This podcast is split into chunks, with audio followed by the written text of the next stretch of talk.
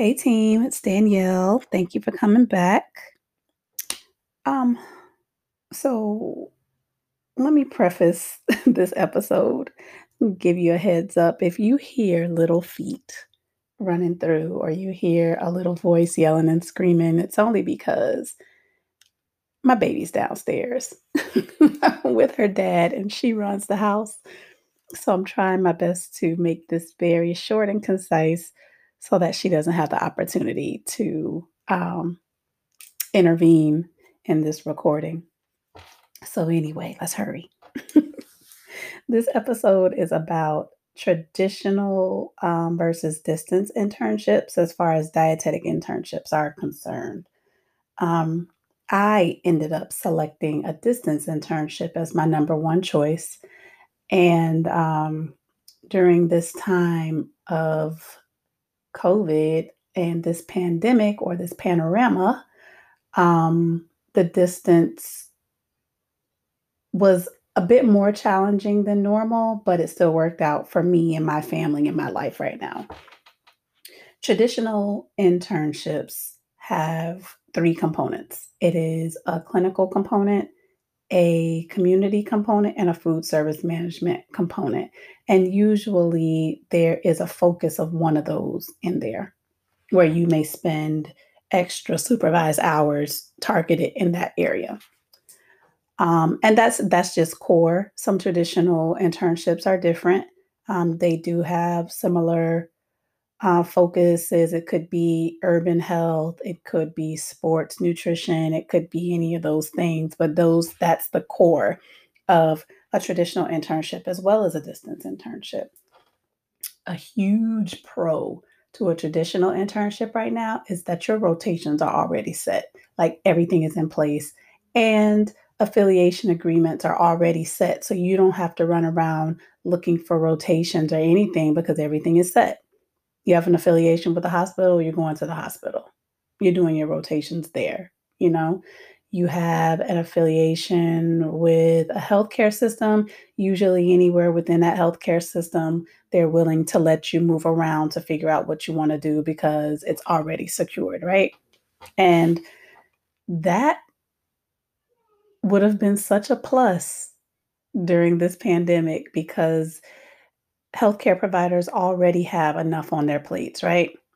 But then to have to take on an intern in a learning capacity is like double work for them.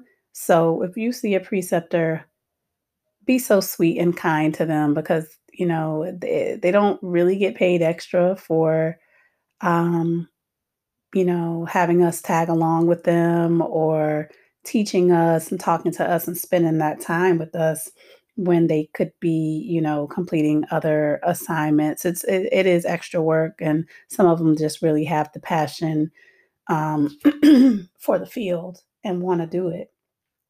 For me, again, distance internships were the way to go. I found that there was going to be more flexibility for me um, as far as locating the rotations that I want. I didn't want it to be so focused on anything that I couldn't see my future containing, you know?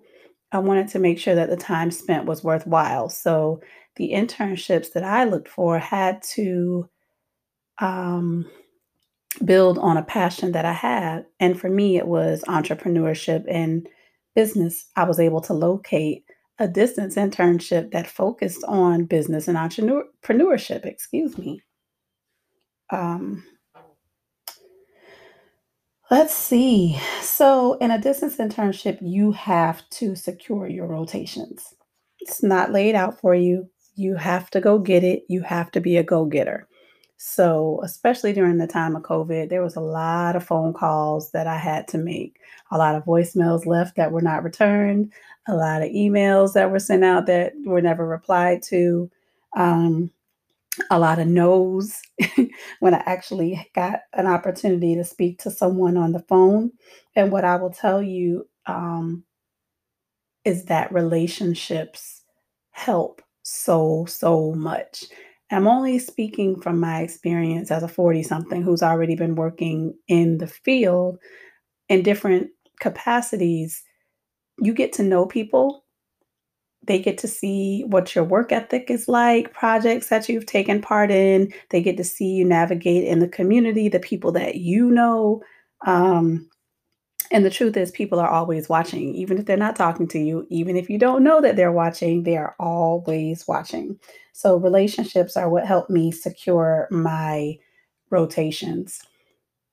When I did my DICAS application, I already had to have my clinical rotation secured it was absolutely relationships that did that. and I was uh, able to secure two different clinical uh, rotations.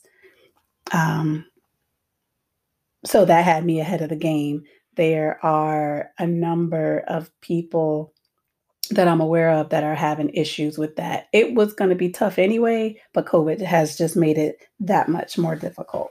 So clinical rotations were wrapped up I was already working in community nutrition, so I was able to get um, some hours decreased for supervised um, practice because I was already working in the field. The next challenge that I had, which really surprised me, was food service management. Um, the work that I was already doing was in the community, um, but what I didn't uh, think about or consider with COVID is that schools were closed. I already knew I wanted to do that rotation in the public school systems, but most of the schooling was being done virtually or hybrid. You know, it, everybody wasn't 100% in person, at least not up here in the Northeast. So um, it was challenging. I also heard a lot of no's. These people are overworked and didn't want to take anything else on. It took a lot of convincing on my part. It took me selling myself to let them know, like, I'm not a burden that you're taking on. Um, I want to help, I want to learn. And I actually had to get them thinking about what projects did they have um, already coming up or what did they need assistance with and how I could help. So um, they ended up taking me on for food service management and combined the remaining time that I needed for supervised practice with community. So it was two birds with one stone, which was awesome. So that knocked out my core um, components because my internship is focused on business and entrepreneurship. I also had to locate some preceptors for that and I needed to locate two. Um, one of them, one thing that I already knew that I wanted to look into was private practice. I want to be able to build out the business that I already have, but you know, to be able to expand it with some of the experience that I already have. And I also want to look into insurance reimbursement or at least find out why um, people shy away from it I hear that it's a lot of work, you know, but the dietitians that I see that are very successful in it, like they seem to be making it look easy, at least on the surface. You know, I don't know all that goes into it, but that's the the purpose of getting the rotation. So I was able to um, secure a rotation with a dietitian that does some private practice she also does group nutrition, she does presentations. Um, and then the other rotation is corporate wellness, which is also something that I was trying to get my foot in the door with. Again, with the experiences that I have, I've worked with national organizations offering wellness seminars. But even as I'm paying attention just silently, and we haven't even dived in yet, oh man, my stuff is so novice. but this is the point, right? Get the experience, learn it, build it out, see what's possible, and grow this this business that you want. Do it your way. So I'm looking forward to that. I'm trying to think. Is there anything else that I didn't touch on before this little girl runs back up here? Mm, no, I would say no. So just to recap, there's definitely pros and cons to traditional and distance internships.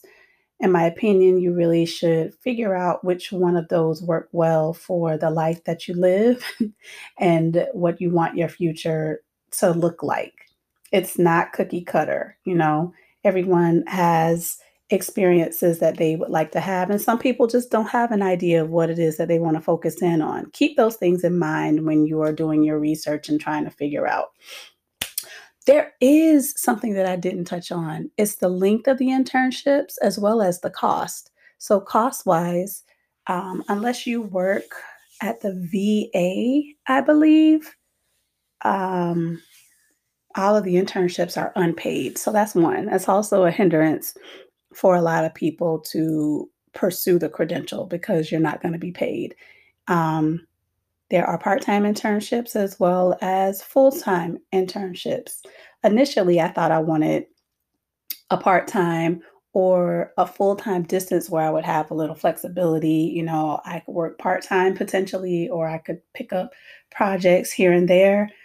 As I'm looking at it, for me, I'm glad that it's going to be full time any um, projects that may come up down the line, I'll have the opportunity to determine if it's something that I can do. But I'm so excited about just being able to focus on my work.